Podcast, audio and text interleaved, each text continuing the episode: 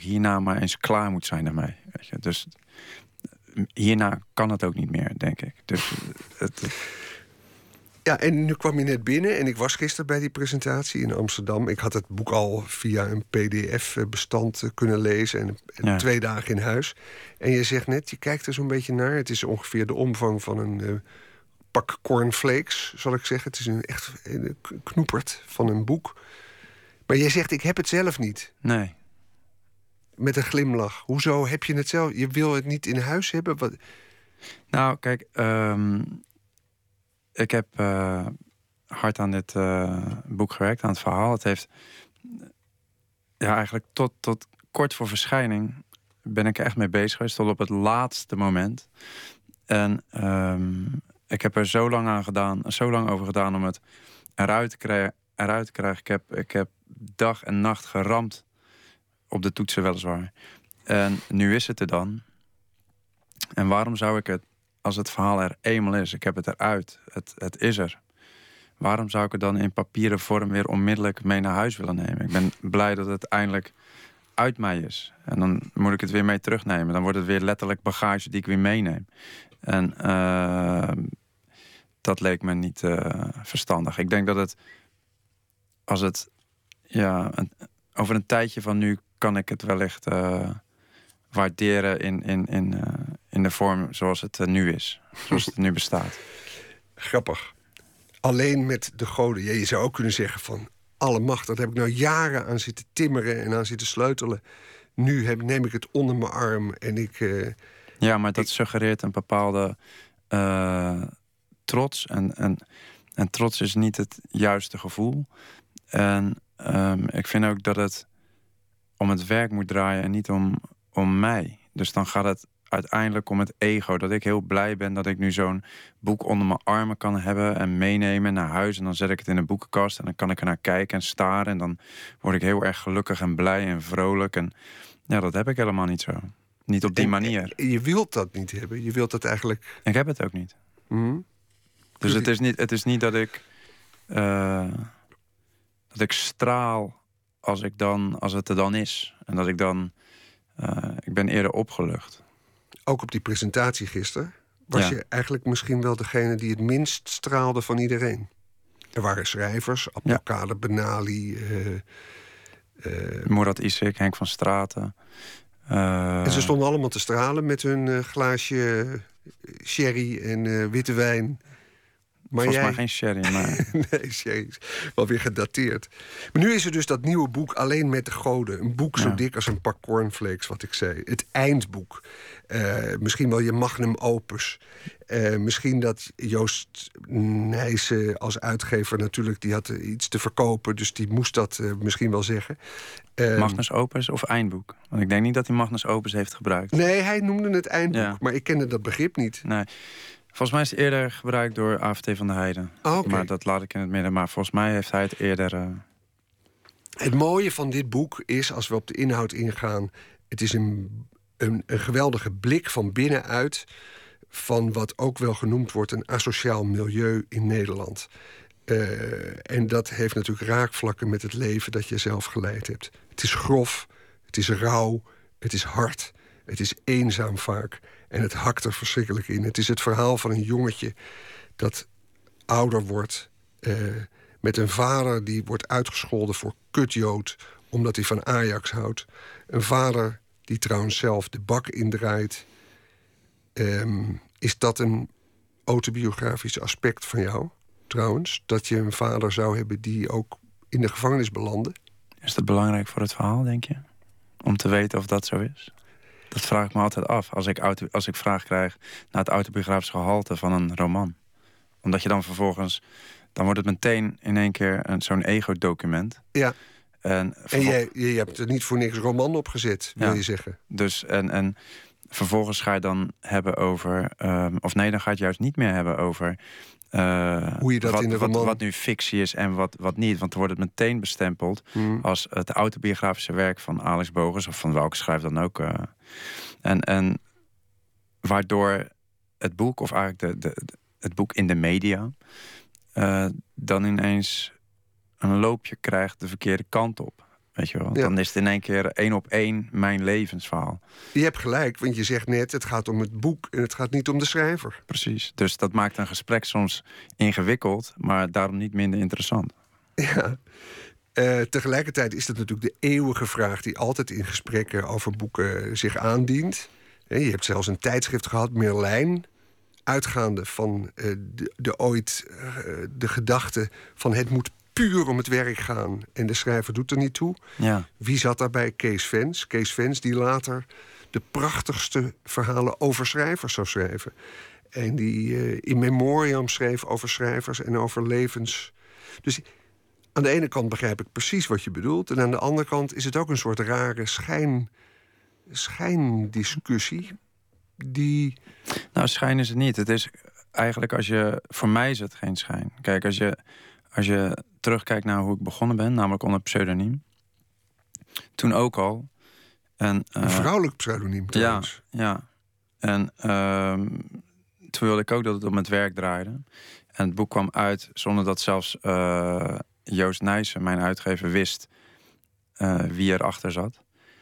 En ehm, nou ja, dat wilde ik op die manier. En, en eigenlijk is, is die drang om het, om het werk te laten draaien nooit verdwenen. En, en zeker in, in een wereld waarin het steeds meer lijkt te draaien om het verhaal van de uh, schrijver of de auteur, de televisieauteur, um, hoop ik er juist op dat het weer eens om het werk draait. Dat maakt het voor media wellicht minder interessant, want dan moeten ze daadwerkelijk het boek echt lezen. En dan moeten ze uh, vragen stellen over een, een, fictief verhaal. En wat, ja, wat heeft dat nou te betekenen? En wat, wat, waar praten we dan eigenlijk ja, over? Ja, nou, ik ga dan zo meteen toch nog iets over jou vragen. Want zo, makkelijk, zo makkelijk kom je er ook weer niet onderuit. Want gisteren in jouw uh, reden die je hield bij de presentatie...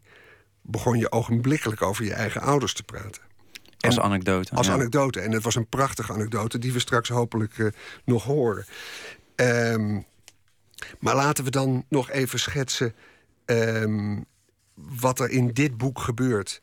Uh, in dit boek gebeurt het volgende: dat er een jongetje is. En je begint hem te volgen als hij 7, 8, 9 is. Mm. Uh, hij heeft donkere vriendjes die worden uitgescholden voor zwartjoekel, voor roetmop. Hij heeft een moeder die, uh, die zegt: Ja, He, die over hem zegt tegen anderen. Hij stond achteraan toen ze de hersens uitdeelden. Hij zegt nooit wat. Dus het is een zwijgzaam jongetje. Uh, op een ander moment zegt ze zelfs: Het was beter geweest, zelfs voor jou, als je er niet was geweest. Hmm. Die mededelingen krijgt het kind te verstouwen. Um, en wat je dan in het boek tegenkomt, is het verhaal van het jongetje dat het zwijgen verbreekt en dat met dat hele verhaal naar buiten komt. Um, als ik nu niet naar jouw autobiografie ga vragen, ja. de, wat ik ook. De, ik wil toch benadrukken dat het bijzonder is dat iemand dat op papier heeft gezet. En dat het toch jouw wereld is, natuurlijk, op de een of andere manier. Ja. Dat moeten we toch, uh, toch zeggen. Dankjewel. ja, het, ja um, wat is de vraag? De, ik, ik stelde okay, geen vraag. Okay, ik dacht, prima. Nee, benieuwd, je, benieuwd je, wanneer je hij denkt, erachter ja, komt wat, dat ja. ik geen vraag stel. Ja. nee, als je thema's wil, wil signaleren in dit boek... dan is het het willen gezien worden als mens of als kind. Uh, ja. uh, zijn wie je bent, je wilt ergens bij horen. En dit milieu, deze jongen die uit deze asociale achtergrond komt... die wordt uitgestoten. Er zijn jongens die worden gepest. En als je de maatschappelijke relevantie van dit boek wil benoemen, dan is die groot. Omdat je je realiseert dat er hele volksstammen zijn in Nederland die in zo'n situatie zitten. En je leest er niks over. Niet bij Jan Siebelink, niet bij Harry Mulisch, niet bij al die andere schrijvers die volgende week op het boekenbal zijn. Maar wel, bij, maar wel bij Alex Bogers. Ja, maar die kwamen wellicht uit een net iets ander milieu dan. Ja, omdat dus schrijvers niet uit dit soort milieus plegen te komen. Die weg is ook doorgaans lang. Dus uh, als je er dan al uitkomt, dan is die uh, weg doorgaans lang. Wat ik ook uh, zeg, ja, van, van, die, van die opvattingen dat ehm, echt talent komt altijd wel bovendrijven. Nou, dat is niet zo. De weg naar de afgrond is bezaaid met talent. Hmm. En die ziet niemand. Dus dat is, dat is, het, het heeft met zoveel factoren te maken. Ehm, die, je, die je niet meteen ziet, die je niet meteen voelt, die niet meteen te herkennen zijn. Zelfs niet voor het talent, wat dan mm bloedert.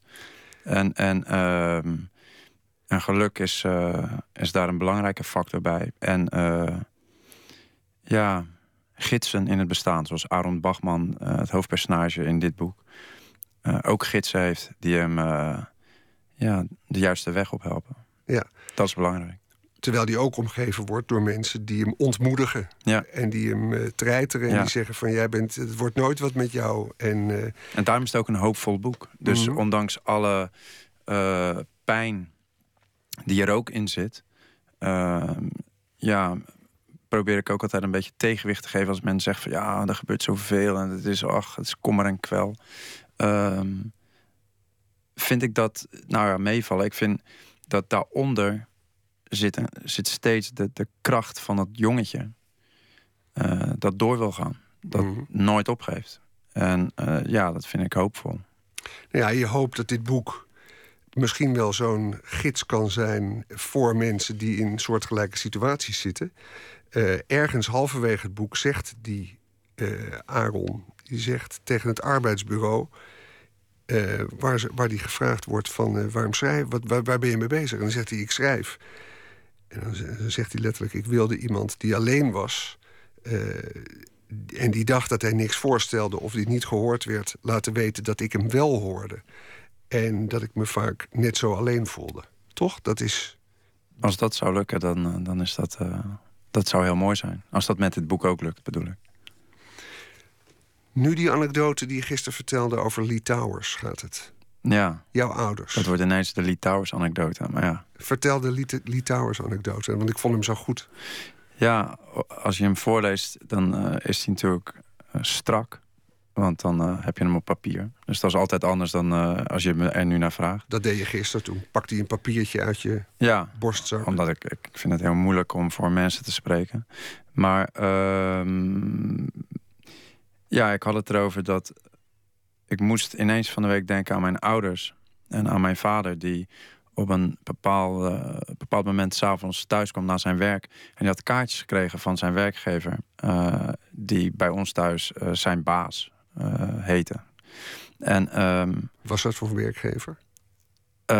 ja, mijn vader werkte in de Rotterdamse havens. Hmm. En, en ehm, dus en dat waren VIP-kaartjes voor een concert van Lee Towers. Omdat uh, zijn baas, de baas van mijn vader, zelf niet kon.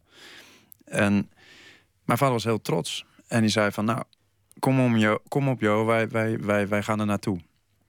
Dus ze, ze dofte zich op en ze, ze maakte zich mooi. En mijn, mijn moeder die, uh, ja, die, die smeerde make-up op haar ogen. En, en dat had ze doorgaans niet. En ze zag er uh, mooi uit. En ze droeg een glitterjurk. En mijn vader die droeg zijn gekleurde overhemd. En die had zijn gouden schakelketting om. En hij pakte zijn horloge. Uh, ja, dat hij zijn klokkie noemde. En, en daarmee wilden ze, gingen ze samen naar Lee Towers. En ja, voor mij was dat heel vreemd. Een hele vreemde, rare gewaarwording om mijn ouders zo netjes te zien, zo verzorgd en, en, en op weg naar iets. Dat, dat ze de tijd namen voor zichzelf om, om te genieten. Dat, dat, dat ze dat überhaupt konden en deden.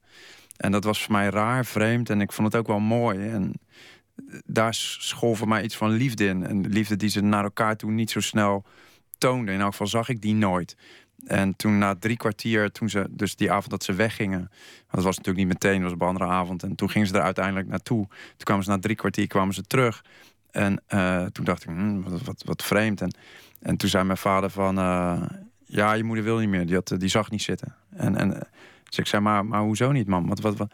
En zei, mijn moeder zei van... Uh, nee, dat, dat is niks voor ons. En toen, dus ik dacht, ja, hoe bedoel je niks voor ons? En ik was uit, uiteraard nog klein en jong. En zij, maar, maar, dus ik begreep het niet. Maar eigenlijk later begreep ik het wel. Ze bedoelden dus niet voor ons soort mensen. Dus wij horen daar niet. Wij, wij, wij horen daar niet thuis.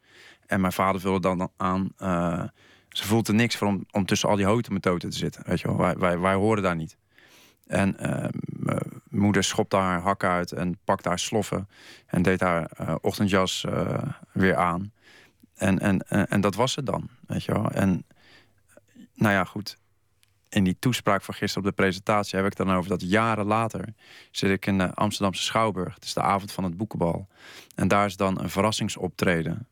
En het doek gaat open en op een kruk zit daar Lee Towers. En iedereen lachte toen ze hem zagen. En had nog geen noot gezongen. En ook Lee lachte. Maar zoals ik dan op de avond eh, van de presentatie zei, bij hem zag het er pijnlijk uit. En ik lachte aanvankelijk ook even mee. Totdat ik merkte dat hij werd uitgelachen. Hij die daar zat. Zo voelde dat voor mij in elk geval.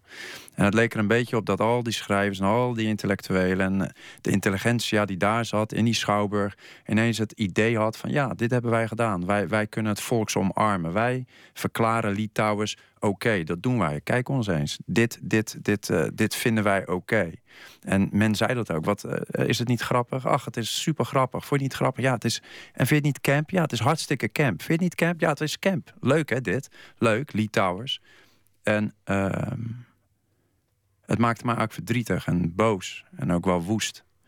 En, uh, en misschien hebben ze dat allemaal niet gedacht. En misschien dicht ik ze deze gedachten en gevoelens toe. En bestaat het alleen in mijn hoofd. Maar dan werd het op die avond nog wel zo gevoeld. Waardoor ik nog steeds het idee heb dat als ik van huis ga of als ik ergens naartoe ga, niet ons soort mensen. En dat blijft toch een beetje bij me. Mm. Ja, en dat is precies de kern van het boek. En je eindigde die toespraak met de zin. Ik hoop maar dat het om het boek gaat en niet om de schrijver. Precies wat je eigenlijk net ook tegen mij zei. Ja. En waar je natuurlijk eigenlijk helemaal gelijk in hebt. Maar waar deze tijd eigenlijk ook wel weer totaal ongeschikt voor is. Want het gaat om, zeker als je een nieuw boek hebt, moet verkocht worden. Je moet je laten zien. Volgende week is het Boekenweek. Mm -hmm. Ga je erheen? Naar de Boekenweek? Naar boek, Boekenbal is het volgende als er een, week. Als er een, als er een boek uh, uitkomt in de periode dat er een boekenbal is, dan ga ik er naartoe, ja. ja, en, ja maar, maar, maar, niet met enorm veel uh, genoegen, zo te horen. Nou, het is een, een, opgeklopt feest, uiteraard. Maar inmiddels schrijf ik lang genoeg om ook wat andere schrijvers ja, te kennen. En nou ja, doorgaans, althans ik. Ik vertoef niet op plaatsen waar ik andere schrijvers ontmoet. Dus en dan is het. Dan is zo'n zo'n avond daarvoor geschikt. In elk geval de eerste uren van zo'n avond. Ja, maar je hoopt natuurlijk dat dit boek uh, meer doet dan alleen maar binnen de grachtengordel welwillend besproken wordt door literaire critici. Je hoopt dat het precies die mensen bereikt waar het ook over gaat. Gaat dat lukken, denk je? Want uh, er zijn zo heel veel mensen die een boek links laten liggen en het Hmm. niet lezen. Nou, wat ik wens voor dit boek is, dat is eigenlijk irrelevant. Het is een beetje, um, als je naar, om dan toch even die, die, die uh, de voor de hand liggende metafoor van een vechter te gebruiken. Als je een, een ongelooflijk zwaar gevecht hebt geleverd en, en, en, en het gevecht duurt twaalf ronden lang. Laten we het over een boks, uh, boksgevecht hebben. En, en, en en, en de vechter geeft alles wat hij heeft. En aan het einde overwint hij. En dan springt zijn trainer en zijn verzorger springen de ring in. En die hijsen hem op hun, schouders. En de kampioensgordel er wordt getoond. En dan laten ze het allemaal aan hem zien. En ze zeggen van, kijk eens hoe prachtig. En kijk eens wat je bereikt. En kijk eens hoe geweldig dit is. En journalisten komen aan met microfoons onder zijn neus. En die zeggen van, kijk eens, wat veer van? En wat hoop je? En wat ga je doen? En wat is het eerstvolgende wat je gaat doen? En jij bent nu kampioen. En wat is het plan? En, en het enige wat hij denkt, ik heb het overleefd. Ik ben blij, ik ben blij dat dit nu uh, gedaan is. Dit is geklaard. En mijn wensen voor dit boek, uh, ja, die, die doen er eigenlijk niet zo toe. Ik, ik heb het boek, het is uit mij nu, het is er. Mm -hmm. En ik hoop dat het boek krachtig genoeg is, dat het daadwerkelijk op eigen kracht ook zijn weg vindt naar lezers. Uiteraard naar uh, professionele lezers, naar mensen die het boek verder kunnen brengen. Nou ja, het, is het, het, het belang schuilt, wat ik zei, waarschijnlijk in dat je zo vaak niet beschrijvingen van, uh, van, van, nee. van dit soort ja. milieus ziet. Nee. Waar mensen crimineel zijn en uh, met elkaar uh, overhoop liggen. Mhm. Mm. En, en toch van elkaar houden, natuurlijk. Als, want het is niet een ander, anders, andere soort. Het is Nee. dezelfde diersoort Ja. als waar alle schrijvers van deel Het zijn uitmaken. verkeerde keuzes. Ja, ja, ja. ja, ja.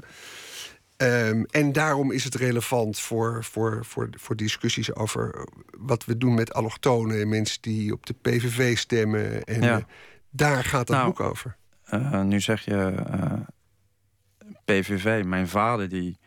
dan vertel ik toch iets autobiografisch, maar we hadden het net over Lee Towers. En daar past dit wel een beetje bij. In de zin van mijn vader die de havenarbeider is en dan thuis kwam met kaartjes van Lee Towers. Die stemde vroeger op eh, de Centrumdemocraten van eh, Hans Janmaat. Ja. Ik had toen eh, een donkere vriendin. En ik weet nog dat dat hele felle discussies opleverde thuis. Maar voor mijn vader, een arbeider, die zag zich geconfronteerd met buitenlanders. Want allochtoon, dat woord allochtoon, bespottelijk woord, dat, dat bestond toen nog niet eens. Hmm. Eh, mensen met een andere huidskleur noemde je gewoon in de volksmond buitenlanders een buitenlander. En eh, wat eigenlijk nog wel klopte, want heel veel mensen kwamen ook echt van het buitenland. Hun kinderen waren nog niet meteen hier geboren, die kwamen ook jong hierheen. En ehm, ja, die zag dat dat eh, problemen gaf. Het gaf problemen op zijn werk. En, en Hans Janmaat had toen de oplossingen, dacht mijn vader. Onderbuikgevoelens. En mijn vader, een eenvoudige arbeider, geloofde daarin. En een jongen, een gevoelige jongen met een donkere vriendin ging daar tegenin. Maar tegelijkertijd ook niet zo tegenin. Dat dat, zeg maar, eh, intellectuele discussies eh, werden aan tafel. Van we gaan hier eens even een, een politieke discussie voeren over waarom Hans Janmaat niet kan of niet deugt. Of, nee, nou ja, gewoon, dat was gewoon zo. En tegelijkertijd eh, kwam er toch een donker meisje over de vloer. En dat, ja, thans is zij mijn vrouw, dus weet je wel. Ja. Het ligt vaak allemaal ingewikkelder dan men denkt. En thans ben jij inmiddels zelf vader van een eh, inmiddels 13-jarige prachtzoon... die ook op die presentatie was. Ja. Die het boek ook moet lezen. maar ja, Eh, als je 13 bent, lees je vooral dunne boeken natuurlijk. Nou, hij heeft, hij heeft mijn vorige. eh, op, voor school. Heeft hij, mijn heeft hij de novelle gelezen over de sneeuwballen Dus de jongen die sneeuwbal gooit naar oud. Gebaseerd op een waar gebeurde geschiedenis. dat was het verhaal werd van doodgeschoten. ja, een, een, een jongen, ook van 14 of 13, in de buurt 13, van Rotterdam... ja. die een sneeuwbal gooit naar een auto... en vervolgens drie kogels door zijn hoofd krijgt. Ja. Dat heeft hij wel gelezen. ja, dat heeft hij gelezen. Ja. Overigens, een eerder boek dus van jou... dat verfilmd gaat worden. Als het eh, goed gaat. alleen met de goden. En dat, dat, dat, dat milieu dus dat je, eh, dat je beschreven hebt... Als, eh, als, ook als liefhebber van vechtsport... eh, je denkt ook van, wat heeft deze man er nu... deze jongen er bovenop gebracht... die hier zijn levensverhaal eh, beschreven wordt... dan is de sport ook een belangrijke rol. In dit boek zeker, ja. En eh, dat is misschien ook wel onderbelicht. Dat sport, hoe belangrijk sport is gewoon. De competitie, de, het kickboksen ook. En discipline en structuur. En, en ehm, ja, kijk, het is, een- weet je wel. Ik vind altijd, als het dan hierover gaat, moet ik altijd heel voorzichtig zijn. Want voordat, ik, voordat je weet, gaat het alleen maar weer eh, over vechtsport. Nou, we hebben nog maar één minuut, dus, eh, nou, dus dan de, mag de het. balans zal blijven. Ja. Nee, maar goed, weet je, kijk, eh, Amerikaanse schrijvers die, die boksen, dat zijn mannen van actie. Die, eh, zeker de oude Am- Amerikaanse schrijvers, die, die zaten aan het front en schreven hun verhalen en deden hun ding. En in, in Nederland is het allemaal vreemd en, en wordt dat, eh, dan, dan is daar wantrouwen en argwaan. En ja, ik, ik kijk daar iets ander, anders tegenaan. Ja, ik heb, ik heb die achtergrond, dus waarom zou ik die achtergrond niet gebruiken? Het heeft me een discipline opgeleverd, waardoor ik achter elkaar kan rammen, kan rammen, kan rammen op die toets, om dat verhaal in één keer eruit te krijgen. Ik wil er geen jaar over doen, ik wil er geen half jaar over doen. Het moet er zo snel mogelijk uit, zodat het er is. En het doet er niet toe eh, hoe lang dat duurt. Nee, en daarom, Alex Bogers, Bogers, heb je nachtenlang doorgehaald... waar je drie of vier uur sliep als Louis Ferdinand Céline bijna... die ook in zijn slapeloosheid op zijn tikmachine ramde. En eh, in elke zin hoor je het heimwee naar het goede. Laten we het zo zeggen. Hoe rauw het ook is, het is een eh, warm boek, Alex Bogers. Bedankt voor je komst naar hier. En het ik hoop dat het, eh, dat het goed gaat met dat boek. Wel thuis.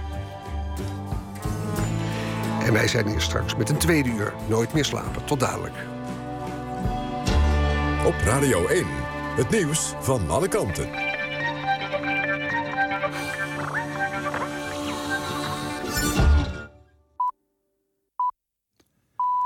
Eén uur, Ewout de Jong met het NOS-journaal. De Russische oppositiepoliticus Boris Nemtsov is in Moskou op straat doodgeschoten. Volgens de autoriteiten werd Nemtsov voor het Kremlin neergeschoten toen hij daar samen met zijn vrouw liep. Een auto met enkele mannen erin stopte en een van hen vuurde de schoten af. De daders zijn ontkomen. De politie is bezig met een klopjacht. De 55-jarige Nemtsov was eind jaren 90 een jaar lang vicepremier onder Boris Yeltsin. Later werd hij een uitgesproken criticus van president Poetin. Poetin zegt in een eerste reactie dat het erop lijkt dat Nemtsov het slachtoffer is geworden van een huurmoord.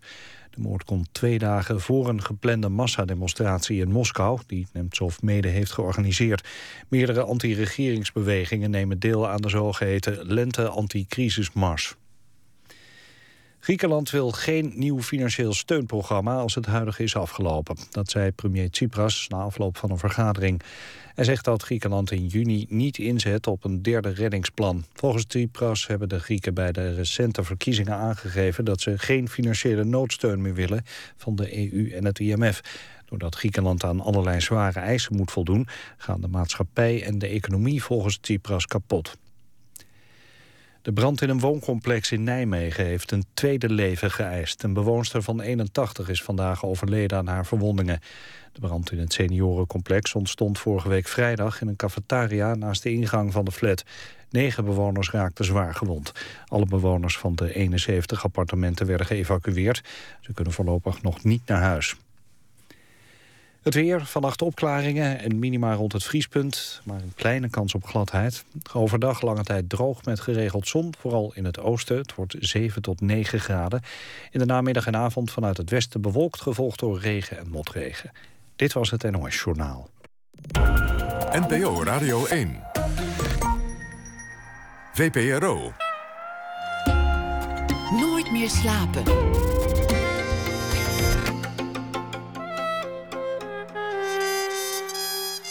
Met Anton de Goede. Ja, welkom terug bij Nooit meer slapen. De eerste sportschoen die rapper Kanye West ontwierp, wordt morgen verkocht. De eerste sneakerfans staan nu al in de rij. Hoe plaatst een rapper zich in de modewereld? Verder gaan we langs bij de Nieuwe Kerk in Amsterdam... waar twee installaties zijn te zien van de Amerikaanse videokunstenaar Bill Viola. We spreken over zijn werk met gastconservator Gijs van Tuil. Dat allemaal later. We beginnen dit uur zoals gebruikelijk met een schrijver of dichter die reageert op iets wat er in de wereld is gebeurd. En voor de laatste keer deze week doen we dat met Robert Weelagen. Vijf boeken gepubliceerd tot nu toe. Enkele titels: Philippus Middagen, Verre Vrienden, Porta Romana. En de meest recente, een roman uit 2013, Het Verdwijnen van Robert. Goedenacht, Robert. Goedenacht. Nog niet verdwenen. Nee, nog niet verdwenen of weer terug. Zou ook kunnen. ja. Uh, weer terug. Um, ja. ja. Deze week, hoe, hoe is het je bevallen? Vijf keer om één uur aantreden met een op die dag geschreven verhaal. Ja, het, uh, het, het, is me goed bevallen. Uh, al moet ik zeggen, soms viel ik van tevoren in slaap. En dan werd ik weer wakker. Maar vandaag ben ik opgebleven. Dus dat wisselde een beetje. Ehm, en het schrijven, dat ging, uh, dat ging wel goed. Veel in, door de kranten pluizen. En, uh, en uh, ik wist niet altijd, of ik wist het begin van de week nog niet hoe ik het ging aanpakken of zo. Wat voor vorm het zou krijgen. Of ik een, echt een proza-stuk of een, een dialoog of een brief. Of, of, maar het zijn een soort columns geworden. Mm daar, ja. En net nu je er lekker in zit, begint te komen, gaat het ophouden. Ja, zo werkt dat. Hè? Wat was het nieuws wat je vandaag uh, triggerde? Ja, het, eigenlijk is het iets wat al langere tijd speelt. En wat ik ook deze week in de gaten uh, heb gehouden... is die zaak rondom de uitgezette Fela Amiri en, en, zijn dochter. Juist, ja. En waar dan weer uh, Tinkerbell, kunstenares Tinkerbell, achterna reisde. Ik heb dat een beetje... Ik heb zelf een beeldende kunstachtergrond. En dus ook dat die Tinkerbell eh, zich ermee ging bemoeien. Dat, ja, dat vond ik wel prikkelend. Ik ben ontzettend benieuwd wat jij gaat zeggen. Ik, mij, ik val van mijn stoel uh, als het gaat om de agressie die zij oproept bij allerlei types. Terwijl ze het naar mijn idee helemaal niet zo, uh, zo vreemd bedoelt. Um, ja. Misschien moeten we even schetsen waar het om gaat. Een Afghaanse man, Afghaanse man is uitgezet Ja, Eh, woont al lange tijd eh, met zijn gezin hier in Nederland. En eh, wordt uitgezet en eh, zijn do- en, en eh, wat niet helemaal duidelijk is, maar wat de dochter beweert, is dat hij niet goed behandeld is in het vliegtuig. En dus met een verbrijzelde knie en verward en Ja. op, in Kabul aankwam. En de kunstenares Tinkerbell trok, trok zich zijn lot aan en, Ja. van de dochter en re- reisde mee en zei: Ik ben geen journalist, maar ik ben een kunstenaar. En ik, deze zaak interesseert me, want ik ben een geëngageerde kunstenaar. Nu jouw verhaal. Nu mijn verhaal. Het gaat, eh, ja. De zaak van de uitgezette Afghaanse vader is weer zo'n sop- verhaal over hoe een burger slachtoffer is van vadertje overheid. De zaak wordt zo'n beetje teruggebracht tot een emotioneel familiedrama. Een uiteengescheurd gezin. Slachtoffers dus. Dagblad Trouw schrijft over wie de werkelijke slachtoffers zijn. En dat zijn de slachtoffers van de oorlogsmisdaden. Waar de uitgezette man van verdacht wordt. Aan het woord in het artikel is Mossadegh, 51 jaar en zelf slachtoffer van het Afghaanse communistische regime. Hij zegt, ik zag ze lopen op straat. Die mensen zijn schuldig aan oorlogsmisdaden. Hij doelt op mannen die, hier in Nederland, die hij hier in Nederland tegenkwam. Mannen die in Afghanistan hoge functies hadden bekleed in de communistische tijd. Het bewijst weer eens, je weet niet wie de mensen zijn die je op straat passeert die je beleefd laat voorgaan op het zebrapad en die bij je in de, woon, in de wijk wonen. Dat je keurige buurman nog nooit is opgepakt door de politie wil nog niet zeggen dat hij deugt. Misschien is hij gewoon heel goed in wat hij doet en is hij daarom nog niet opgepakt. Hoe vaak ben ik in mijn leven al een moordenaar tegengekomen zonder dat ik het in de gaten had? Daar moest ik even aan denken. Na het lezen van dit artikel. Een verkrachter, een dief. Ik weet het niet en ik zal het ook nooit weten. Nog interessanter is, wat zien andere mensen als op straat naar mij kijken? Ben ik een moordenaar, een verkrachter, een dief? De mensen weten het niet van mij en ze zullen het ook nooit weten. Want net als elke keurige man ben ik heel erg goed in wat ik doe. Juist. Ehm, Robert Weelager. Nou ja, ehm, ja, en de kunstenaar Tinkerbell komt daar niet in voor, maar het, het, het, het, het schetst de situatie. Ehm, en het wantrouwen ook. Ja, inderdaad, het gaat niet zo in op Tinkerbell. Daar wordt al genoeg over gezegd, Mhm. eh, vind ik. En, eh, maar het, het, eh, het triggerde mij gewoon die gedachte van... oh ja, je weet gewoon... je weet eigenlijk gewoon heel weinig van de mensen om je heen. En eh, eh, deze man heeft dus een verleden, volgens onze overheid, in, eh, in het communistische regime. Nou ja, ja wat hebben, wat hebben alle... dat kun je nooit op straat zien, hè? Aan mensen. Dat vond ik en die gedachte, dat, dat. Je kunt sowieso niet aan het uiterlijk zien van iemand of het een, een boef is of een slechterik. Of Nee, dat is toch de klassieke reactie als, als je buurman wordt opgepakt. Hij was altijd zo aardig, je zag het niet aan hem af. Ja. Daar zit dus toch altijd een kern van waarheid in. Ja. Robert Weelagen. Tinkerbell is volgens mij meegegaan om de zaak in de schijnwerpers te zetten. En dat is er ontzettend goed gelukt. Dat is gelukt. Ehm, en ehm, terecht, want het is in ieder geval een, een, een kwestie die de aandacht verdient. Robert Weelagen, dank voor je bijdrage een hele week lang. Ehm, en wie weet tot een andere keer. We gaan luisteren hier, dag, naar de Amerikaanse singer-songwriter Sam Beam. Beter bekend als Iron and Wine. Heeft thuis een enorm archief met nooit eerder uitgebrachte opnames... en die worden nu alsnog uitgebracht. Daar gaan we iets van horen. Dit is Everyone's Summer of 95.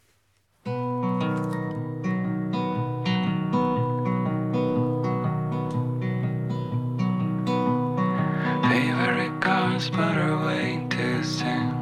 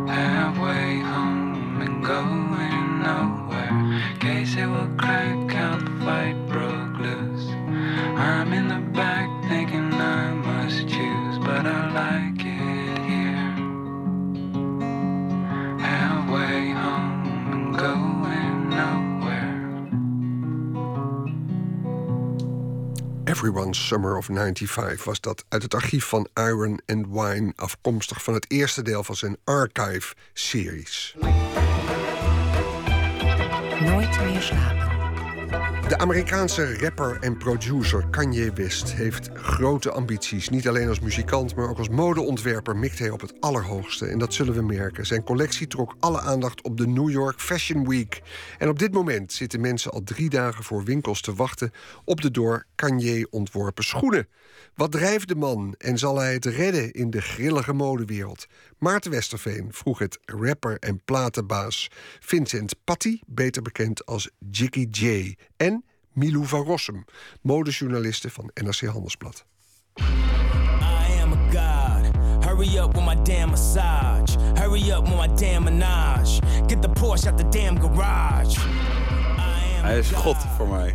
Een, een God, dit klinkt nog een soort van, als een soort van, ah, er kunnen er wel meerdere zijn. Maar ik, ik vind het altijd leuk om hem God te noemen. Maar dat komt ook omdat ehm, ik het op mijn beurt weer leuk vind dat er mensen zijn die het zo slecht trekken dat hij doet zoals hij het doet. En dan vind ik het dus weer leuk om juist te valideren dat hij voor mij is wat hij claimt te zijn voor veel mensen. Dat vind ik dan weer leuk. Zijn muziek is denk ik ik zie hier toevallig, ik heb hier een Bruce Lee boek liggen. En ehm, eh, de, de Tao of Jeet Kune Do. En dat is het eh, Bruce Lee zijn vechtstijl. En hij, basically wat hij zei over zijn vechtstijl is... Wat hij, zijn doel was om de meest oprechte vorm van expressie eh, te creëren. Of eigenlijk te uit te oefenen, zeg maar. Nou, en ik denk, als ik luister naar hem... dan denk ik dat hij dat ook doet. Zeg maar, het is een heel oprechte, gemeende eh, vorm van expressie van wie hij is, zeg maar. En dat is zowel in zijn raps als in zijn producties. Eh, denk ik dat hij, dat, dat, dat gewoon, ja, hoe het klinkt, is gewoon een ja, ja, expressie van wie hij is.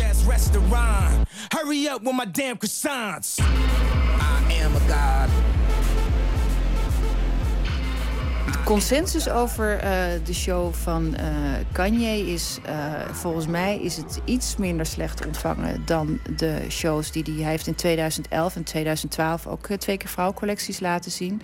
Nou, die zijn tamelijk genadeloos met de grond gelijk gemaakt. Dit is natuurlijk in het kader van... er zit een sportmerk achter. Het waren kleren, echte streetwear. Met, met, er zaten ook best goede jassen. Dus een beetje militair georiënteerd. En eh, met, met mooie sneakers, waar hij zijn naam aan heeft gegeven. Hij heeft natuurlijk eerder eh, samenwerking gedaan met sneakers. Dus het was... ehm, en het was eh, volgens mij, ik was er niet bij... maar het was Vanessa Beecroft, de performance kunstenaar... heeft de show gedaan. Nou ja, ik kan me voorstellen dat dat er heel goed uitzag. Ehm, maar ik heb nergens... ge- ik, bedoel, ik heb niet de indruk dat deze collectie nou... werkelijk iets toevoegt in de mode. Hij is zelf erg gedreven om zich daar een plek te verwerven. Maar, maar hoe, wat is nou ja, de werkelijkheid daar? In die, Ja, ja. het is, de Kanye is natuurlijk een, een, een, een- Het is bijna een soort. eh, hij hoort er wel een beetje bij. Hij is, eh, hij is heel vaak bij modeshows. Hij is, ik heb hem vaak gezien. eh, rond 2010, 2011, voordat hij zijn eigen lijn begon, begon hij eh, heel vaak op te duiken. En dan zat hij altijd. En ook gewoon wel redelijk serieus. Niet, hij kwam niet met zo'n enorm gevolg. Of eh, ik heb wel eens Usher binnen zien komen bij Dior. Dan moesten we bijna allemaal op eh, staan en klappen. Dus dat, zo erg is dat niet bij Kanye. Hij was natuurlijk daar de kunst aan het afkijken. En... ehm, En in september eh, was hij er dan weer. Nou, hij is natuurlijk bij een aantal shows weer, maar dan was hij ook backstage bij sommige shows. En eh, ja, hij is een. eh, ik denk dat hij een soort grappig randverschijnsel is het toch wel. Hij is er wel onderdeel van.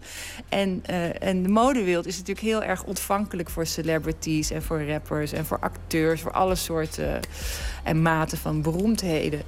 Het enige wat. Eh, wat eh, een klein beetje het probleem is met Kanye... is dat hij dan zo... hij wil zo dolgraag bloedserieus worden genomen als ontwerper. Hij ziet zich echt als een serieus kunstenaar. Hij, ehm, er was een interview met hem op style.com... en daar kan je merken dat zeg maar, de manier waarop hij Kim Kardashian aankleedt... of de, hoe die Kim... dat ziet hij al bijna als een kunstvorm. Dus het is wel een man die zichzelf ja, heel serieus neemt. Waarom is hij zo gebeten op doorbreken in een vlak wat nou ja, sowieso een heel gesloten bolwerk is... en al helemaal voor zwarte mannen? Nou ja, daarom, denk ik. Dat lijkt mij dan meteen nummer één reden waarom je dat dan zou willen doen. Hoe meer hij wordt geprikkeld om niet eh, mee te mogen doen, zeg maar... eh, ja, hoe meer, hoe meer hij het wel wil, zeg maar. En ik denk ook dat hij... eh, Kijk, eh, zeg maar die soort recalcitranten houden... en een soort het anti-systeem ding en het anti-establishment ding... dat is natuurlijk een hip-hop ding. Van dat is gewoon wat we doen. Overigens, hij komt uit de school van Jay-Z en eh, Dame Dash en dergelijke. Dus van, hij is opgevoed met eh, ondernemen en met... eh, ehm, het opbouwen van franchises en, en dingen van dat is wat zij doen. En dan specifiek voor hem, ja, hij is gewoon eh, een mode guy. Hij houdt ook van mode, weet je. Van, hij is altijd bezig met kleding, dus dan, ja, dan lijkt me dat ook gewoon een soort van super logische keuze. En recentelijk deed hij een, eh, had hij een lang interview gedaan en daarin zei hij ook van... Ik, I'm the most influential person in footwear. Dat zei hij zelf. En dan, en dan is, wordt, dat, hè, wordt het altijd een soort van... eh, Oeh, dat zijn nogal uitspraken. Maar als je erover nadenkt, ja... Ik zou niet iemand anders kunnen noemen. Ik weet, ik ken geen één persoon waarvan er anticipatie is op zijn schoen. Van iedereen heeft een mening, er worden grapjes over gemaakt worden, en er wordt op gepre-orderd. En die schoenen zijn nu al, want eh, daar hadden ze het dus ook over, die schoenen worden nu dus al voor 1500 dollar aangeboden op eBay. Staat die verbeterheid in de weg van succes? Nou ja, wat de hele gedachte hierachter is, is dat omdat hij dat wil, hij het zou moeten kunnen. Dat is, ehm, eh, ik denk als je, mode is, heel, mode is een heel moeilijk vak. Eh, modeontwerper is, is echt ontzettend moeilijk en eh, het is idioot hard werken en, en, en er komt heel veel bij kijken. En als je niet een soort verbetenheid hebt om, eh, of laat ik zeggen, extreem doorzettingsvermogen, dan is het niet haalbaar. Dat geldt voor iedereen die modeontwerper wordt. Maar het is, die, ja, het, is, het is eigenlijk een hele moderne gedachte. Ik wil het, ik kan het. Hij heeft natuurlijk geld om, om, om mensen in te huren. Hij is beroemd. Ehm, en hij heeft eh, voor APC, een Frans label, heeft hij een paar seizoenen samenwerking gedaan. Ik geloof dat het nu. Ik weet niet of het nu wordt doorgezet voor komend seizoen. Maar het was gewoon prima. Spijkerbroeken, sweatshirts, eh goede, weet je, goede streetwear waar niks mis mee was. En, ehm, eh, maar hij wil, ja, hij wil toch echt meer dan dat. Hij wil. eh, de lijkt wel of hij de erkenning wil die hij heeft als, als producer en, en muzikant, dat hij die ook als modeontwerper wil. Ja, dat kan je niet. Je kunt dat niet afdwingen. Hoe lang heeft hij eigenlijk voordat nou, het nieuwige er echt af is... en de modewereld wellicht ook wel weer klaar met hem is? Wanneer het misschien niet meer zo interessant is om hem daar op die eerste rij te laten zitten? Ja, dat, dat, ja daar, wat dat betreft is mode heel grillig. Ehm, dat is, eh, en, en, er, zijn ook eh, ontwerpers die een paar seizoenen een beetje wegkwijnen en opeens weer helemaal terug zijn. Dat is vrij onvoorspelbaar. Ehm, dus ik, dat is een beetje lastig te zeggen. Ik denk ehm, dat wat hij nu heeft gedaan met Adidas, dat het in elk geval eh, minder pretentieus is en, en meer in de lijn zit van in elk geval hoe hij zichzelf presenteert en kleedt. Dus dat hij best wat credit heeft. En er zullen, echt, er zullen natuurlijk echt miljoenen eh, jongeren zijn die het geweldig vinden. Maar ja, het lijkt, hij, het, het lijkt wel of hij daar niet voor doet. Hij doet hij, het lijkt wel of hij echt meer bezig is met het mode-establishment dan met eh, de mensen eh, die hij zou moeten bedienen. Die indruk krijg ik. Ik ken de man natuurlijk helemaal niet, maar pleasure. Life is a uh, depending how you dress her. So if the devil wear Prada, Adam, Eve wear nada, I'm in between, but way more fresher. With way less effort. Cause when you try hard, it's when you die hard. We hebben het over zijn wil tot zelfexpressie. Uh, wat voor een zelf komt er volgens jou naar buiten als Kanye West zich uitdrukt? Ja, een vrij onnav onnavolgbaar uh, uh, mens. Art een vrij onnavolgbare artiest, weet je. Die, die dus niet vormvast is. Eh? Like water, my friend. Hij is zeg maar, hij, hij, hij, hij, ik bedoel, nu komt hij met, uh, met een liedje met Paul McCartney en Rihanna op een akoestisch gitaar. En hij zingt dat, het hele liedje. Zeg maar, ja, dat, Um, en ik denk, ik denk en wij, want dan zou je kunnen, zou je kunnen zeggen van ja, oké, okay, dat is een uh, aaneenschakeling van, van gimmicks eigenlijk. Van, je, dan pak je weer iets uit, dan pak je uit de dance, dan pak je uit de, uh, uit de pop en dan pak je uit de rock en dan pak je daar. En, dan, uiteindelijk kom je elke keer tot een eindproduct. Maar ik denk in zijn geval dat hij dat dat hij gewoon op een soort constante uh, ja, search is naar de perfecte manier om te uiten wat hij allemaal voelt en denkt. En ik denk dus dat dat ook uh, leidt tot, ja, nogmaals, deze soort onnavolgbare persoon. Hij, nog een soort leuke Kanye-anekdote. Laatst vertelde die um, waarom hij zo vaak boos kijkt op foto's. Heb je dat toevallig meegekregen? Dat, dat, dat het hem ging om dat oude kunst en fotografie. Uh, mensen altijd heel strak op foto's keken. En hij zei, dat vind ik gewoon tof. En hij zei van, ja, dat wil ik ook. En dat vind ik gewoon vet. En, uh, en, uh, en toen dacht ik ook van... Ja, het is gewoon lauw dat hij dus... Pas omdat het hem gevraagd wordt moet hij het vertellen. Eigenlijk vind ik dat jammer. Dat vind ik sowieso jammer aan hedendaagse popcultuur. Is soort die demystificatie van artiesten, weet je. ik had het veel lauwer gevonden als hij gewoon forever boos op foto's stond. En dat we nooit weten waar, waarom hij dat deed. Dat, is, dat zie ik veel liever. Ik, dat, dat, ja, ik hou daarvan. Dus, maar hij is een van de weinige mensen die, die nog steeds besluit om ja, dus ook bijvoorbeeld zo'n zo'n incident als bij uh, Grammys, weet je, wat hij dan doet. Uh, meerdere keren nu dus al. Van, dat wil je toch? Dat is toch de tofste shit die er is. Van, je wil toch dat iemand helemaal loslaat van politiek en van uh, etiketten en van, van wat, wat wenselijk is maatschappelijk gezien, sociaal-maatschappelijk gezien. En dat hij gewoon doet wat hij denkt dat het beste is om te doen op dat exacte moment. En dan ook bij de dag daarna al zegt, ja, een beetje gek dat ik dat. Maar dat, ja, ik, ik, ik ga er zo super lekker op.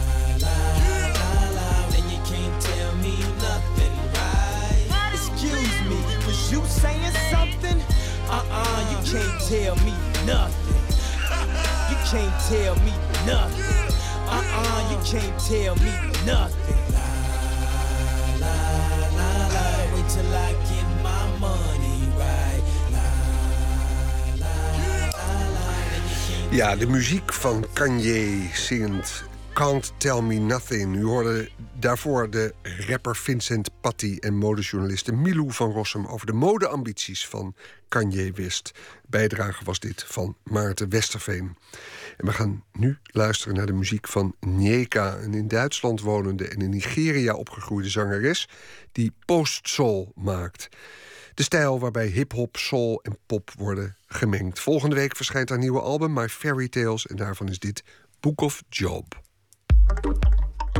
According to Psalm 27, the Lord is my light and my salvation. Whom shall I fear? Whom shall I fear? Look up on the sky and tell, tell me what is left for us to see. So many mornings that we wake up, the money in the pocket to pay. Never stop to take the shortcut. Though it might be easier for me. Whenever it's a that is as much. Confidence and recognizes me. I go down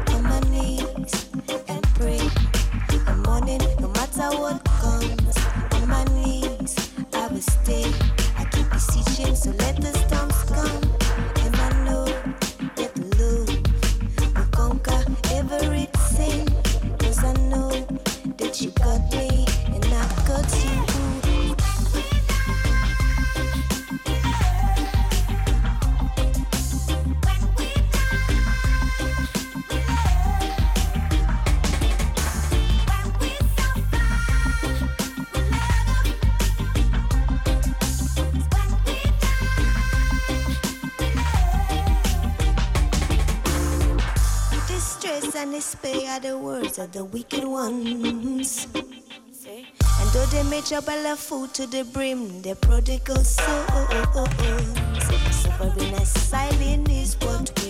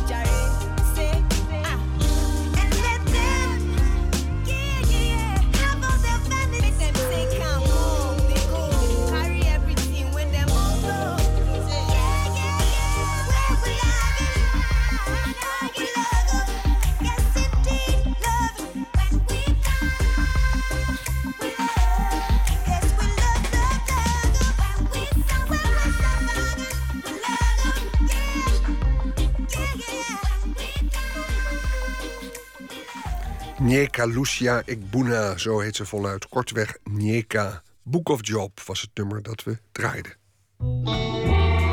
Nooit meer slapen. Iedere vrijdag bellen we voor een culturele tip rond dit tijdstip met een van VPRO's smaakmakers. En vandaag doen we dat met Gerhard Busch, onze specialist op het gebied van film. En als journalist is hij werkzaam bij cinema.nl en de VPRO-gids. Goedenacht, Gerhard. Goedenacht, Anton. Ja, en zo aan het eind van de week moeten we even terugblikken. En dan komen we natuurlijk bij de Oscar-uitreiking.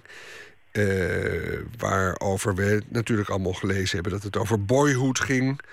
Eh, Nou, nou, eh, nou, en Birdman, mag ik hopen. ja, nou ja, over de discussie. Over de discussie. Want Boyhood was de gedoodverfde winnaar en die werd het niet. Nou, Toch? Ik moet, ik, moet, ik moet eerlijk zeggen dat ik zelf ook had voorspeld dat Birdman zou winnen. En dat ook de regisseur van Birdman, Alejandro González Iñárritu, zou winnen. Omdat het simpelweg de beste film is. Dus ik ben zelf eh, heel tevreden met de uitslag. Birdman. eh, de film over ja, de vergankelijkheid van de roem. Onder andere een heleboel dingen en alles is even eh, sprankelend, sprankelend en fris en spannend als, eh, als je bent kan als bioscoopbezoeker. Dus het, eh, voor, voor zover mensen de film nog niet op de radar hadden, door Oscars moeten ze sowieso al gaan, maar ik, ik kan, zo- kan de film ook warm aanbevelen. Hmm. En Boyhood, daar is wel heel veel mensen zijn er al naartoe gegaan. Dus wat dat betreft, die film die, die draait denk ik niet eens meer in de bioscopen inmiddels. Maar Bo- Birdman nog wel. Ja, maar jij eh, maait nu een beetje eh, de discussie weg. Maar eh, ik begreep dat The Guardian bijvoorbeeld het verbijsterend vond dat Boyhood genegeerd werd. Dat het Amerikaanse sleep. genegeerd werd. Ik krijg acht, negen nominaties. Ja, ik kan ze niet allemaal winnen, joh. Jammer. ik, ik zit er niet zo erg persoonlijk. Nee, maar weet je wat het is? Het is een persoonlijke voorkeur. Die gast van The Guardian, die was natuurlijk helemaal pro-Boyhood. En ik vind Boyhood, het is een briljant idee. Je volgt eh, een kind, twaalf jaar lang, en je laat elke keer laat je episodes uit zijn leven zien. En dan maar ja, het idee vind ik net iets beter dan de film. Het is een briljant idee en het is met veel liefde gemaakt. En, en, en eh, degene die wel een Oscar won trouwens uit die film, Patricia Arquette, hè, die, die speelt zijn moeder. Eh, die had ook op een gegeven moment zoiets toen ze die film maakte. Kijk, ik, ik wil hem helemaal niet aan de wereld geven. Het is ons ding. En dat is het ook een beetje. Het is iets heel intiems. En zoals je als die vent van The Guardian je een beetje onderdeel voelt van die familie, dan voel je je bedrogen. Maar ik keek ernaar en het was niet mijn familie, snap je? Dus ik, ik vond het een prachtig idee, maar niet een prachtige film. Nee, misschien is het wel weer winst dat het gaat over Boyhood en over die film Birdman. Twee films die allebei zo eh, briljant schitteren in eh, nou ja, in het nieuwe experiment aangaan. Eh, toch? Zeker. Nieuwe vormen. En, d- Als hoort. Boyhood had gewonnen, was ik ook tevreden geweest, zal Ja, ik maar zeggen. ja. Maar Birdman ben ik extra tevreden. Oké. Een van de Maar films. Amerika, misschien is dat wel handig nog om te zeggen, want Amerika was dus helemaal niet tevreden. Want die, die vond dat American Sniper had moeten winnen. Hè, daar waren, eh, want daar ik geloof die film heeft al 300 miljoen opgebracht. Is een grote hit daar en, en ze vragen zich af eh, waarom winnen eh, al die kleine films, die moeilijke films, wi- winnen die nou prijzen? Ja. Nou ja, omdat ze beter zijn, zo simpel is het. Ja. Maar dat, is, dat besnappen ze niet altijd. Nee, maar dan, en dan kan je misschien zeggen van ja, bij, in Amerika zit die grote industrie erachter en die willen dan eh, graag zo'n zo, zo'n film nog vooruit duwen waar veel geld mee te verdienen is. Eh, die film American Sniper, vanaf volgende week volgens mij in de Nederlandse bioscoop. Waar gaat die dan over? over een American Sniper. Een hele beroemde, een hele goede, zal ik maar zeggen. Die heeft heel veel mensen doodgeschoten. En die is zelf doodgeschoten terwijl die eh, door, door een jongen met posttraumatisch eh, stresssyndroom. Ja, dus het is een, een, een, een, een, iemand die, ik geloof, 150 moorden heeft gepleegd. Ja, moorden, ja, inderdaad. In het, in het kader van het Amerikaanse leger, maar toch. eh, missies in Irak heeft gedaan. Zelf is eh, vermoord op een schietbaan in Texas. Ehm, Het Amerikaanse volk ziet dat niet echt zo, hè, dat hij moorden heeft gepleegd. Voor hun is die een held en die film gaat over een held. En Amerika heeft helden nodig, dus die film had een prijs moeten winnen. Dat was kort door de bocht een beetje de redenering van Redneck Amerika, zal ik maar zeggen. Maar dat zijn nog best boel mensen. ja. Deze week is die zaak trouwens voor de rechter gekomen. Begreep ja, ik ook. heb, dat, ik heb dat maar half meegekregen. Die jongen is veroordeeld, maar ik geloof ook niet dat er twijfel was over zijn schuld. Ja, hij is een dol, dolgedraaid iemand en die is eh, gaan schieten. Ja. Wat ze in Amerika nogal graag doen. Draagt dat dat, heeft wel iets ironisch. draagt dat bij aan het succes van de film, denk je? Al die, die poespas eromheen en zo'n rechtszaak? Nee, nee, denk het niet. Kijk, uiteindelijk, het is niet helemaal mijn soort film, maar het is wel Clint Eastwood die het regisseert. En Clint Eastwood kennen we allemaal als acteur en een enkeling waarschijnlijk, of een enkeling. Heel veel mensen zullen hem ook kennen als regisseur. Maar hij is als regisseur een stuk beter dan als acteur. En als acteur is hij al niet eens zo slecht. Het is echt een goede regisseur, Eastwood. En ook geen, geen domme en geen John Wayne-achtig eh, gong-ho, eh, lang leven Amerika. Zo, zo dom is die film ook helemaal niet. Maar het is, eh, het is geen Birdman, het is ook geen Boyhood. Moeten we hem wel zien? Nee. Niet zien? Oké. American Sniper.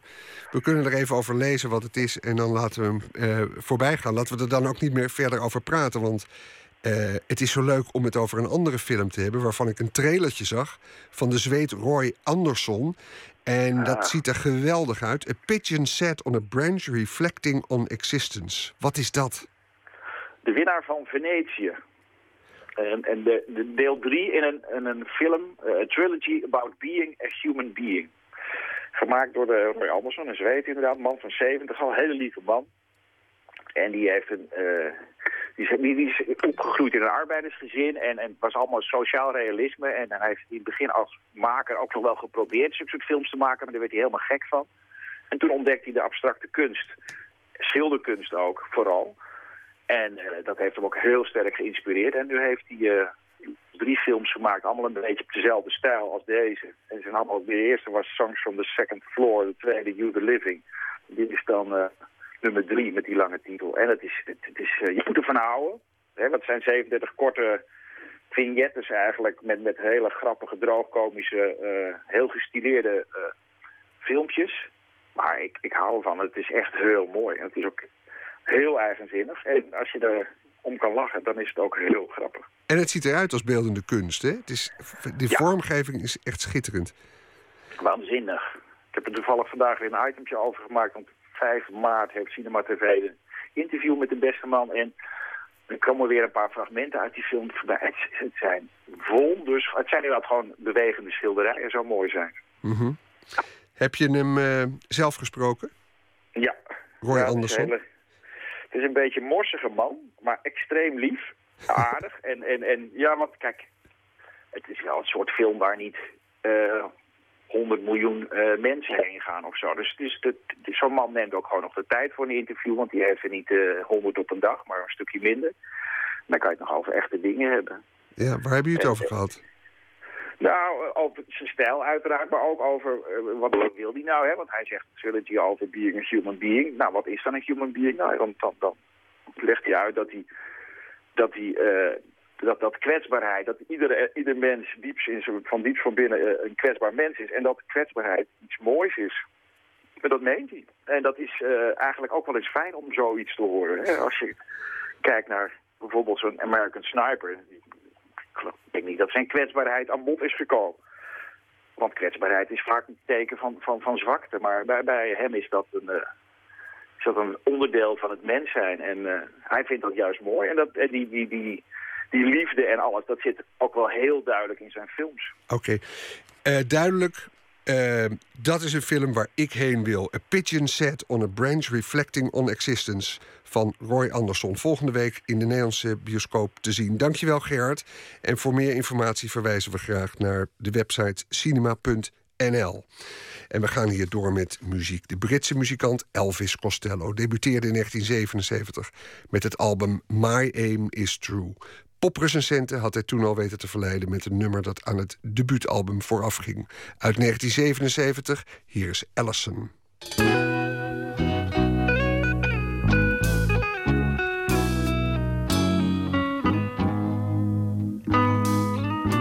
Oh, it's so funny to be seeing you after so long, girl. And with the way you look, I understand that you were not impressed.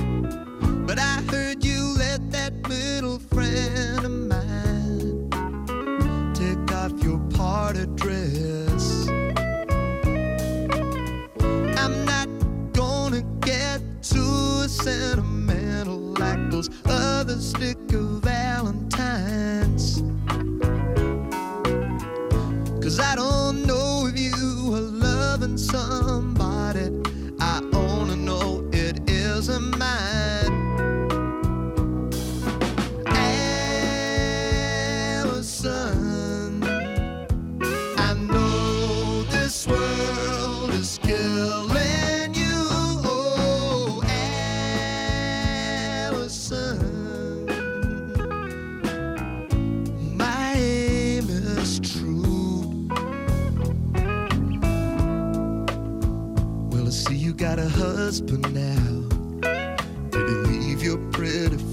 Fingers lying in the wedding cake?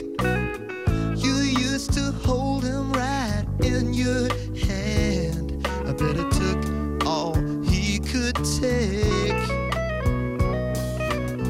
Sometimes I wish that I could stop you from talking when I hear the silly things that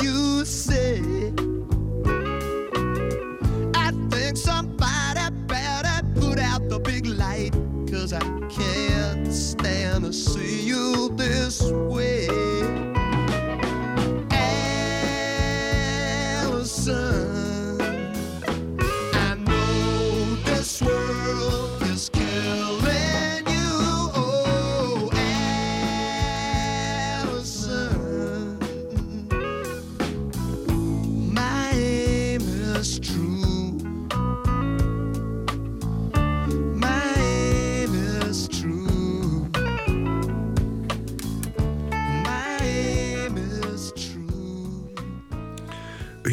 Elvis Costello, 23 was hij toen hij dit nummer Allison uitbracht. Nooit meer slapen.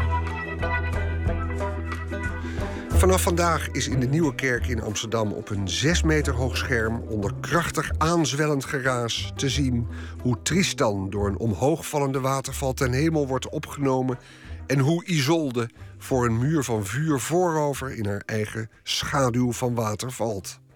De installaties zijn van de Amerikaanse videokunstenaar Bill Viola, die al vanaf de uitvinding van de videocamera eind jaren 60 bezig is om de mogelijkheden van de nieuwe techniek om kunst te maken te verkennen. Zijn werken zijn overdonderend, stelde Matthijs Deen vast toen hij ze gisteren in de Nieuwe Kerk alvast mocht bekijken. Uh, I fell into a lake when I was six years old.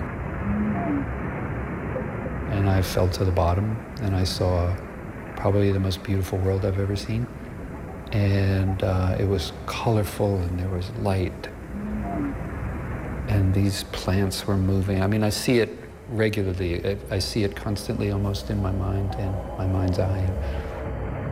Dit is de stem van Bill Viola, die zich in een interview op het Louisiana Channel herinnert dat hij als zesjarig jongetje bijna verdronk in een meer.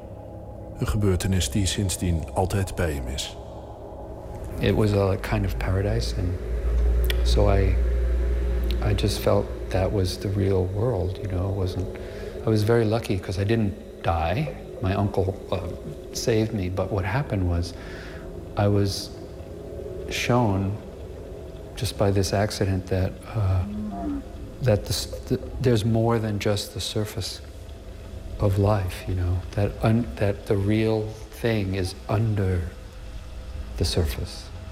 Vijftien jaar later was het een journalist die hem erop moest wijzen dat er in zijn videowerk wel erg veel water voorkomt. Maybe that's why you use water in your work.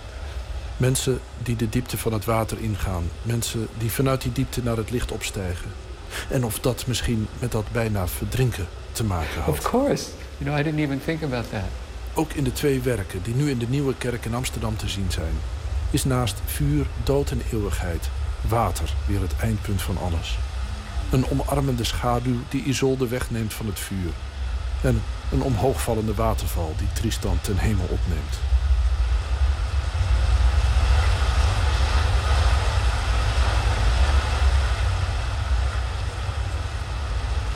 Gijs van Tel, in de jaren 70 conservator van het Stedelijk en tijdens de verbouwing vijf jaar directeur, heeft de werken naar de Nieuwe Kerk gehaald, waar ze zes weken te zien zullen zijn. Kijk, ik, ik heb dat tamelijk bewust meegemaakt toen de begintijd van de video. En in, ik geloof 1 of 72 kregen we ook een videocamera. en ik was als jongste bediende degene die daarmee moest uh, werken. En ik heb toen met Robert Filiou allerlei opnamen gemaakt. En uh, op een gegeven moment pakte de kunstenaar Robert Filiou zelf de camera van mij af. En ging zelf mij filmen. Je krijgt dan midden in je carrière een totaal nieuw medium. En dat gaat een vlucht nemen. Maar je moet in feite als toeschouwer of als... als ja, je moet ook bij nul beginnen. Ja, totaal. Het was een, een niemandsland. En Viola heeft dat enorm uitgezocht, geëxploreerd eigenlijk. En uh, heeft alles gedaan wat er maar te doen valt op dat gebied. Hij heeft uh, in videostudio's gewerkt. Hij was op een gegeven moment directeur van een televisielaboratorium in New York. En heeft hij uh, zich vertrouwd gemaakt met de, alle nieuwe technieken. Hij is in, in, in Japan geweest. Behalve bij de zenmeesters was hij ook bij Sony. En daar heeft hij ook heel veel opgestoken. En hij is nog steeds geïnteresseerd in alle nieuwste ontwikkelingen op digitaal gebied. Want als, als hij een geschiedenis van de wereld geeft... dan begint hij ook in de grotten van Lascaux... en dan zegt er waren twee dingen aanwezig, kunst en techniek kunst en techniek, ja. Binnen zijn gebied is de techniek om hoe maak je beelden... hoe maak je beelden van het onzichtbare. Het is natuurlijk toch heel interessant dat hij met de camera in een woestijn... dingen kan opnemen die hij zelf absoluut niet kan zien. En dat is eigenlijk metafysisch metafysica mogelijk gemaakt door de techniek. Hoe kan je iets door het vertraagd af te spelen of zo? Nee, doordat uh, beelden waargenomen worden die je anders niet kunt zien. Maar die heeft hij pas in de studio gezien. Oh ja. Van, hé, hey, dat, heb ik, dat had ik moeten zien, maar dat kon ik niet zien. En dankzij techniek kun je die dingen zien. Want Net als met een bril eigenlijk. Het is eigenlijk een heel simpel principe. Maar als je een hele nieuwe kunstvorm maakt dan ben je dus een verkenner in een land waar nooit iemand is geweest. Ja. Ja, hij gaat je eigenlijk voor in een niemandsland. Ben je dus zelf ook een heel nieuwe esthetiek moet opbouwen. Ja. Hoe is dat afgegaan? En net als nu met de computers waren er natuurlijk ook heel veel kunstenaars of mensen die daarmee speelden en allerlei spelletjes deden. En dat is ook nuttig. En die achteraf gezien misschien niet heel veel inhoud hadden. Maar de echte kunstenaars, die deden die spelletjes ook... maar die tegelijkertijd hadden die een verhaal. En in wezen is zijn vroege videowerk uit de jaren 70 zodanig dat hij aan de ene kant geprobeerd heeft... het medium te leren kennen... En aan de andere kant wil hij ook zichzelf leren kennen. En die Mhm. twee heeft hij samengebracht. En dat onderscheidt een echt kunstenaar van iemand die maar wat aan rommelt. Waar raakt hij je? De- eh, vooral eh, voor hem is belangrijk de ervaring. De ervaring, de belevenis eh, van kunst. En daarom hebben we nogal wat discussies gehad over de teksten die ik geschreven heb bij de tentoonstelling. Eh, dat is begrijpelijk. Rembrandt kan niet meepraten over teksten die over hem gepluurd. Maar Bill Viola wel. En die doet dat ook omdat ze daar een uitgesproken mening. Dat is op zichzelf wel goed gegaan. Alleen de beschrijving van het werk, die wilde hij zelf leveren. En dat kan hij ook heel, heel goed. Ehm, met andere woorden, eh, zijn doelstelling is niet om ingewikkelde eh, verhalen eh, te creëren of nodig te hebben om zijn kunst te begrijpen. Nee, het beeld, en dat zie je in al zijn werk, het beeld moet zo overdonderend duidelijk zijn dat je eigenlijk alleen, na alleen daarvan gaat nadenken, gaat voelen, gaat zien enzovoort. Dus het komt eigenlijk binnen via gewoon een hele directe emotie. Ja, Ja. ja kunst is eh, een heel Kunst door overdondering. Ja, door overdondering, door overweldiging. Hè? Dat, dat, is, eh, dat, dat is. En eh, in Nederland is dat soms minder in de mode. Maar Amerikanen die schuwen niet natuurlijk een soort eh, pathetiek. Dat zie je ook in de film. Ja, ja. Nou, Tristans ehm, Ascension, dus Tristans ja, ten hemelopneming. Ja, of, een hemelvaart. Hemelvaart. De hemelvaart. het, het, het lijkt een, eh, eh, het, het lijkt eh, krachtig religieus getint, maar kan je dat ook wel... Is dat wel zo? Ja, de, de- al zijn werk heeft eh, daarmee te maken. En Viola is dus eh, vooral opgegroeid eh, met en opgevoed met het zen-boeddhisme. Hij is bij zenmeesters in de leer geweest. Heeft zich verde- ook verdiept in islamitisch soefisme...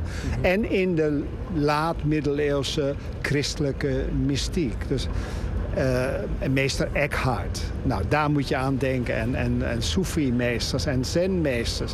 En dat komt bij hem samen in een soort eh, zintuig voor het onzichtbare. Wat we nou op de achtergrond horen aanzwellen is het, eh, ja, is, is het vuur. het vuur. Het helle vuur. Ehm, nou, het vuur van de eeuwigheid, ja. Ja, want het is niet, het is niet, het is overdonderend, het is overweldigend, maar het is niet bedreigend. Nee, het is niet bedreigend. Het En is het, het, het, het tot, ja, wat, wat doet het met u? eh, tot de reflectie eh, over, ook over de vergankelijkheid en over eh, de uitersten in het leven. En vuur is een van die extreme. U hebt hem, hoe, kunt u een beetje met elkaar, kunt u een beetje met elkaar overweg? Is hij... Ja, heel goed. Hij is, zijn, zijn hele bijzondere en lieve mensen. Het, het grappige is, want we horen het nu echt op de achtergrond aanzwellen. Het beeld neemt altijd... Ik ben van de radio, ik ben van het geluid. Maar hij is echt heel bijzonder wat geluid betreft. Alleen daar, daar gaat natuurlijk heel weinig aandacht naartoe. Hij heeft niet voor niets muziek gestudeerd. En hij vindt eh, het geluid net zo belangrijk als het beeld. Dat is heel interessant bij hem. Hij heeft eh, ook les gehad van een leerling eh, van John Cage. En uit die hoek komt dat.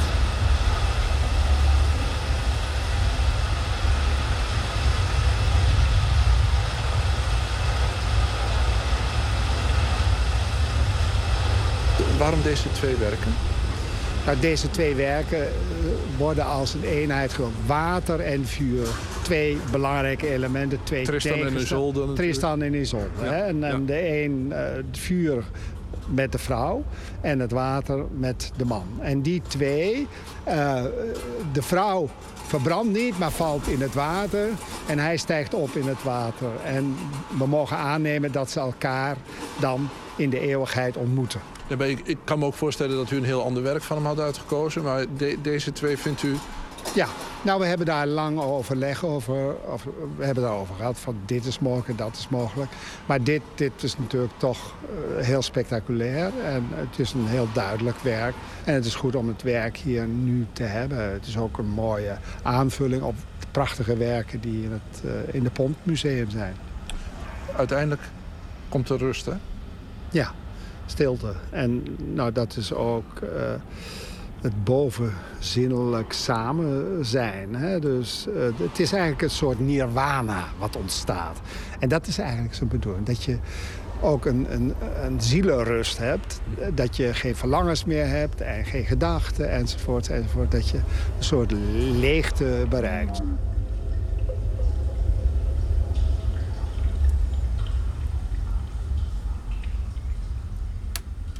Gijs van Tuil was dat over het werk van Bill Viola in de Nieuwe Kerk in Amsterdam. De installaties zijn de komende zes weken daar te zien. bijdrage was dit van Matthijs Deen. Uit Jacksonville, Florida, komt de Southern rock band J.J. Gray and Muffro. All Glory is de titel van hun zevende studioalbum. En daarvan is dit The Island.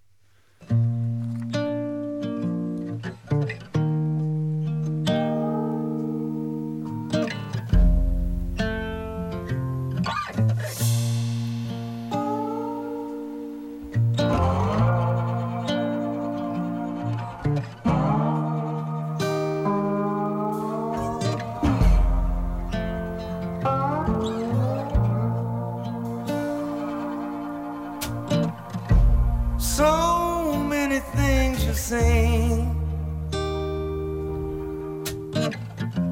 So many stories long forgotten. So many deeds between. Shouting out across the bottom. Neath the ghostly twilight.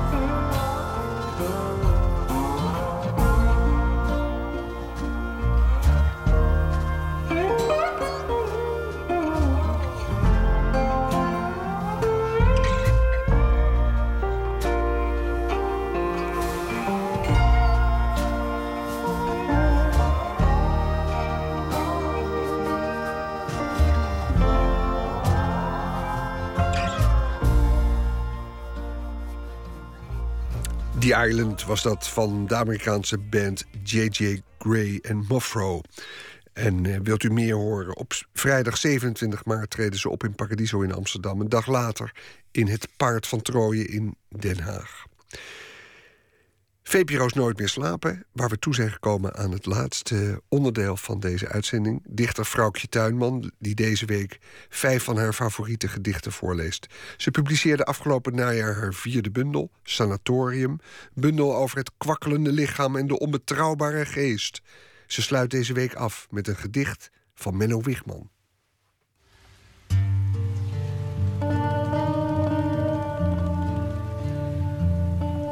Altijd als ik favoriete gedichten moet noemen, zit er wel eentje van Menno Wigman bij. En uh, dit gedicht, Glazen was er ziet schilderijen, uh, vind ik een heel erg mooi gedicht. En ik vind het ook leuk omdat het, het doet denken aan een van mijn favoriete films, uh, Rear Window van Hitchcock. Waarin een heleboel gekeken wordt door ramen. En er wordt een heleboel betekenis gegeven aan wat er te zien is. Al dan niet terecht. Glazenwasser ziet schilderijen. Auto's, gelach, geraas, alles slaat dood op zeven hoog. Ik hoor alleen mijn spons en het verkoude knarsen van het staal waaraan ik hang. Soms spreekt een wolk mij aan of gis ik wat een meeuw te zeggen heeft. De mensen. Druk, wit, stemloos, achter glas. Op acht hoog kunst. Dat meisje daar, die lach. Wie heeft haar zo bespied dat ze immuun voor complimenten mijn gezicht inkijkt? En wanneer breekt die sperwer uit zijn lijst? Ik hang hier als een ijskoud schilderij waar niemand oog voor heeft. Ik poets en zwoeg en maak het uitzicht vrij. Schilder er maand na maand onvervalste wolken bij. Kijk, daar kruipt al zonlicht in mijn lijst. En zo hoorde u dichter Vrouwtje Tuinman het gedicht lezen van Menno Wigman. Ja, volgende week stelt Pieter Boskma voor ons een kleine bloemlezing samen uh, uit de poëzie die hij dan uh, in het bijzonder waardeert. Tot zover Nooit meer slapen voor vandaag. Maandag zijn we er weer, zelfde tijd, zelfde zender. En om daar even op vooruit te lopen, actrice Beppie Melissen zal dan een uur lang te gast zijn bij Pieter van der Wielen. Bij het grote publiek, vooral bekend natuurlijk vanwege haar rol van José in Jiskevet. De vrouw van Obuma. Hilarische rol. Momenteel is ze in de theaters te zien met de voorstelling Liefdeslied. Een productie van schrijver Peer Wittenbols en regisseur Rob Lichthert. Verder bezoeken we het Centraal Museum in Utrecht. Daar is een expositie van de begin 17e-eeuwse schilder Joachim Wittewaal. En we praten met de rappers Sef en Aquasi. Dat maandag. Straks volgt hier na het nieuws Woord. Met als thema ruimte. Gepresenteerd door niemand anders dan Maarten Westerveen. Tot ziens, goedenacht. En nu kijken of er nieuws is. Dag.